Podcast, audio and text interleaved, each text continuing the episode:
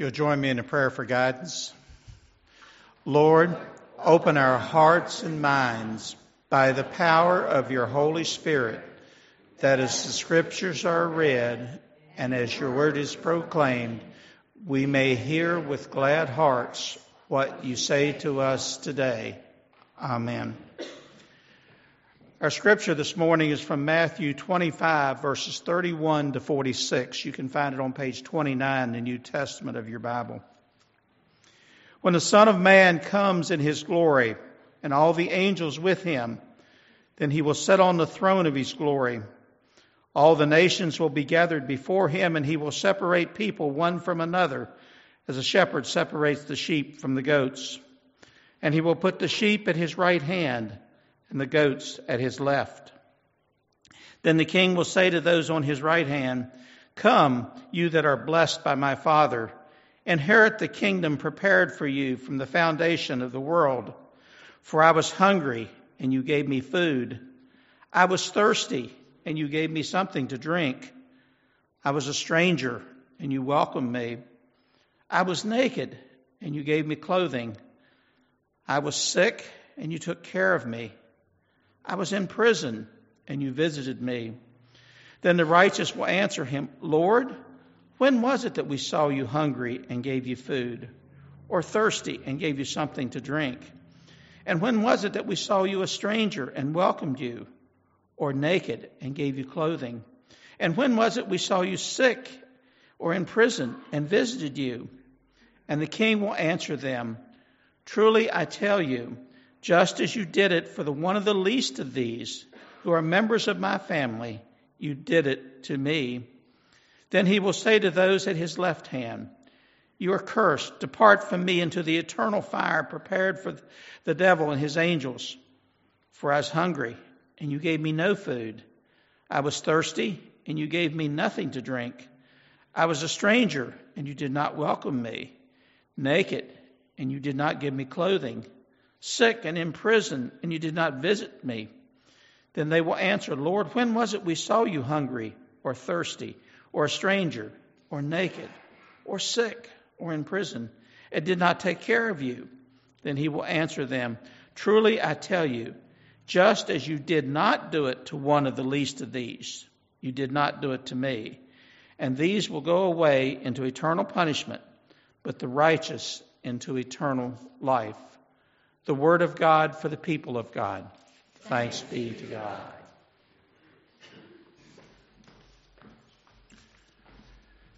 Uh, thank you, Larry. Let's go to the Lord in time of prayer.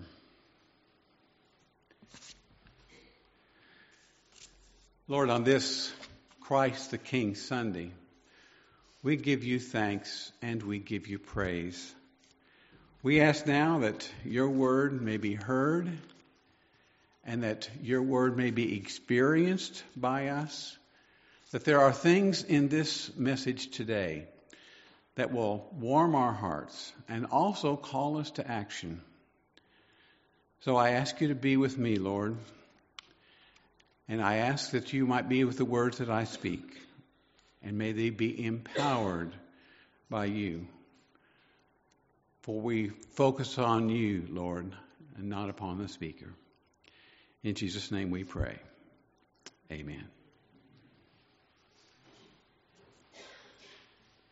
Why do you think it is we have such fascination with royalty? I mean, we lived in a land that's a democracy. That's our form of government. We took part less than a month ago in an election where we got a chance to choose some of our leaders that represent our country.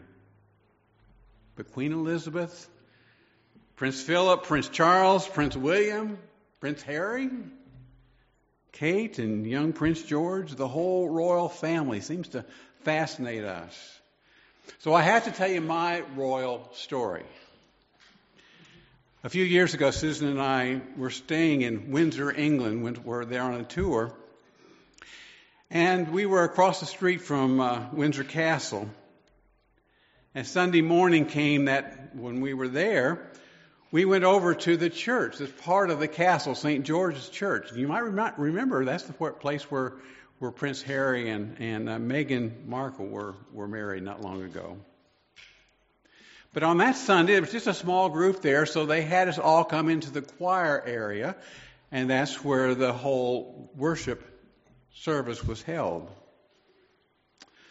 Now, we were watching Prince Harry and Meghan Markle's marriage, their wedding, and we noticed that the place where Queen Elizabeth and Prince Philip were sitting was exactly the same seats that we were sitting on when we were there for worship.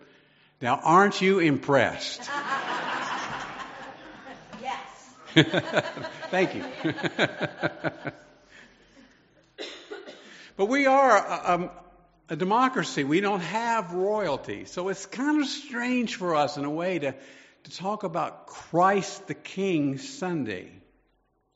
It's always the last Sunday of the Christian year. So next Sunday will be the first Sunday of the new Christian year. Ours isn't quite the same as as our um, our our years. Uh, we don't have a New Year's Day like like we do in our calendar year. Now it's kind of interesting that we the Christian year because next week will be the first Sunday of Advent. And if you follow the Christian year through, it's really interesting because it starts with preparations for the coming of a king. And then we go through Christmas. Uh, that's Advent, and then Christmas. And then we go through Epiphany. And then we go into Lent and Easter and Pentecost. So it just kind of follows the, the uh, progression of the year. So it's, it's really interesting. But the last Sunday of every, the last Sunday in the Christian year is always Christ the King Sunday. You might remember when we think about Jesus being king, one, one time when Jesus just about just before he was baptized, he was talking with Pontius Pilate. And this is in the Gospel of John. Find it in the 18th chapter of John. He's talking to Pontius Pilate, and Pontius Pilate asked him, Are you the king of the Jews? And they talk a little bit, and then Jesus responds, My kingdom is not of this world. The question that we must, must each one answer is Jesus your king? And if so, how does that affect your life? Let's face it, trying to follow the teachings of Jesus in today's world is not easy. It never has been easy. Yet deep down, we know that following his teachings is the way that we are meant to go. Today's teaching is no exception. You heard Larry read to you from Matthew's Gospel. It's kind of a long scripture, but a very interesting one. It's a parable about the end times and about the king, about what the king does with all those who come before him. So let's just re- remember this teaching a little bit from Matthew chapter 25. The one in charge is at the at this point is called the Son of Man. Another point is identified as the King. This king separates people one from another. It says, as a shepherd separates the sheep from the goats. And how is it determined which group the people belong to? Is it the, the way they, they prayed, the way they, uh, they talked? No, it's how they treated other people, especially those people in need. Jesus makes it clear when we provide help for one of the least of these, we are doing it for Jesus. What a great opportunity helping take care of Jesus. One interesting fact of this story is that both groups, the sheep and the goats, are surprised when they find out which group they are in. And when they find out, what it was to determine how they got there. They had no idea that the way they were treating others was of particular importance to this king. They def- definitely did not know that in taking care of others in needs, they were actually taking care of Jesus.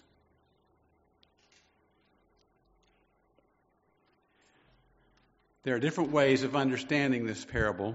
And let me remind you, first of all, this is a parable. This is not a prophecy.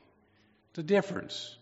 A parable makes a point, usually one point. A prophecy shows things that are coming or have come. So it's a, a very big difference. This is a parable. And the parable, the point that is make, made here is that, is that Jesus is using this story to indicate how different our treatment of others is, how important our treatment of others is in our Christian life, especially those who are going through difficult times. That's the point that's, that Jesus is making. That how, how we treat others is so important to God. Now, if you look at this parable, I can understand how you might get a little bit confused because it, it, does actually sound like it's advocating salvation by works. In other words, what we're doing is what's important to God, not our heart, not what we believe, not our accepting Jesus Christ as Lord. But remember, this is a parable making a point. Our salvation comes because we have, it sounds like from this parable that our salvation comes because we have been nice to those who are going through hard times. I can see I get that impression, but that's not what Jesus is trying to teach. What Jesus is teaching here, the point he's making, is that when our hearts have been touched by him, when we have become his followers, when he has become our king, when he has become our Lord, the way we treat others will reflect that relationship. We want to serve Jesus, and one way we can do it is by serving those whom he's, he mentions to us are called the least of these. Now, something we have to learn to do, but it's, but it's not a have to, it's a want to learn. Through this parable, we are reminded that Jesus makes a difference here in our hearts, here in our heads, but He also makes, must make a difference here in our hands, the way we treat others. How does this parable fit into the two great commandments Jesus gave. I think some, these are probably the greatest teachings that Jesus gives us, or some of the greatest teachings Jesus gives us. The two great commandments. You remember what they are? First of all, you shall what? Shall love the Lord your God with all your heart, all your soul, all your mind, all your strength. That's the first one.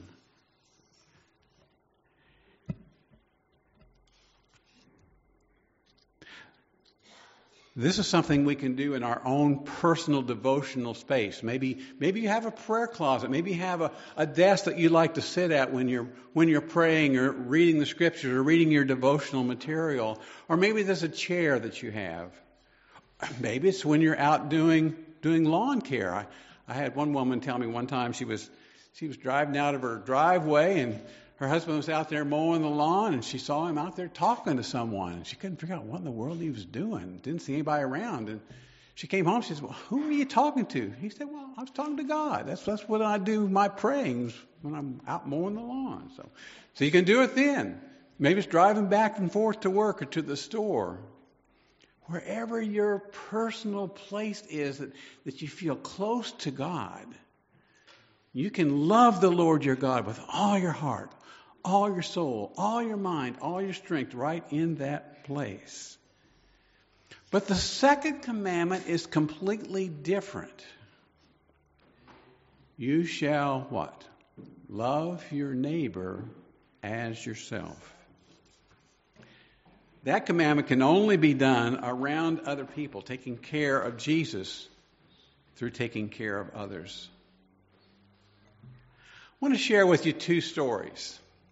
Goes back a ways, when I, way, way back when I was a pastor in, in Kansas. I had two little churches out in, the, out in the Flint Hills of Kansas. Almost no trees, but lots of, lots of grassland around there. And this one little Kansas town, I think the whole town had 250, so you know that our church wasn't wasn't very big. I think we had maybe 30 to 40 there on a on a Sunday morning. And I walked into that church one Sunday morning, and the lay leader met me at the door and said, "Jeff, something terrible has happened. I hope you never meet Bob at the door and say, Bob, something terrible has happened. That is not what a pastor wants to hear. But across the street from him lived a young family father, mother, small child, another baby expected soon. The woman's father visited occasionally. Whenever he was visiting, they were always in church. He was a strong Christian, wanted to always be in church with his family. And when he was there, we knew it because he had this booming, beautiful baritone voice. And that church, we weren't very good singers. So when he was there, and we knew he was there, and the whole family with him. But as so, so the lead leader told me that he was watching out the window that Sunday morning, and he saw the father drive up. They just lived across the street from him, and he saw him go into the house. And not long after that, he came out bringing his daughter and the, the child and the husband was also with them, and they came out and they got in the car. And, and Raymond, the, the lay leader, went out to, to see if there was something the matter. And the man said, I went into their house, and they had no food. And they've had no food for three days now. The husband had had a construction job that was finished and he couldn't find anything else. The money ran out, and so the food ran out. We as a church missed hunger within the stone's throw, the front door of that church. I was hungry, and you gave me nothing to eat. We as a church were devastated. Second story, same church. I think it was several months, maybe a year later. A new family moved to town. That was always big news in a small town, especially a big family like this, because it was a father and mother and six children. Now, the youngest child had leukemia, was very sick with leukemia. The father had lost his job. Their car was broken down and he didn't have money to fix it. That church became like godparents to that family, providing food, clothing, spiritual support. One young family even gave them their only car to use. The, the husband there did have a, a company truck, so they could use that if they needed to. But they figure it's more important for this other family to have access to a car so they could take their little girl to the treatments that were several miles away. About six months later, I had a graveside service for that little girl who succumbed to the disease. But again, the church provided so much love and support for that family. That family, not formerly a church family, slowly started coming to church as they saw the outpouring of love they received. I left that church, moved to another church not long after that, but I had the opportunity to, to return about two years later for one of the church services. And I was so happy to see about two rows back a whole pew filled up with a father and the mother and those five children, all smiling broadly. The father had found a job, they were getting their lives back on track. And at that point, Christ had made such a difference in their lives, had come into the lives of each one of them. They had received him as their Lord and Savior. In fact, at that point, that man had become the lay leader of that church. He and his family were there every Sunday. I was a stranger, and you welcomed me. This parable indicates that as we take care of those who are going through difficult times, we are taking care of Jesus. One more story. This is a lot closer to home. The first Sunday, Susan and I visited Verona looking for a church after I retired. You had a group of church members come up in front and tell you about their trip to Maryland, where they had done mission work there, working on one or I think about one or two houses there after a big storm. When we saw this church, the way they were so interested in reaching out and touching the lives of others, that made such an impact on us that we decided this was a place we wanted to attend. Because we found out this is a church that likes to reach out. And since then, we have seen so much with the youth missions and adult missions and food pantry and UMW missions emphasis and and the ways in which you have reached out to touch other people through aisle 7 and through the community center. We just see so much in this church where you're reaching out and touching the lives of others, and that is so important. That's what this parable is calling us to do. So, on this Christ the King Sunday, we are all reminded that the King we serve is like no other king. We are called to serve him with our hearts, our heads, and our hands. Are you ready to take care of Jesus through helping the least of these? Let us pray. Lord, it's not always easy for us to care for you through caring for others. Sometimes we feel like we don't know what to do, we don't know how, how best to help. So we just ask you, Lord, to take us, poor vessels though we may be, and use us to carry out your work. Be with us, Lord. You are our Lord. You are our King. And we thank you for the love which you pour out upon us and the ways in which you give us opportunities to serve you through serving others. For we pray in the name of Jesus our Lord. Amen. So let us pray. Lord, we thank you so much for a time we have to be together, for seeing ways in which we might be serving you. We thank you for the love that this group shares. We ask, Lord, that you might be with us as we go through this day, as we go through this week, and now as we enter into a new Christian year, into the season of Advent.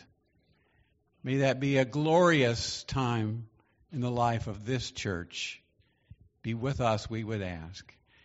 And now, as we part from one another, we ask your special blessings upon us as we leave this place. Go to our Sunday schools and go to our home. For we pray in the name of Jesus Christ our Lord. Amen.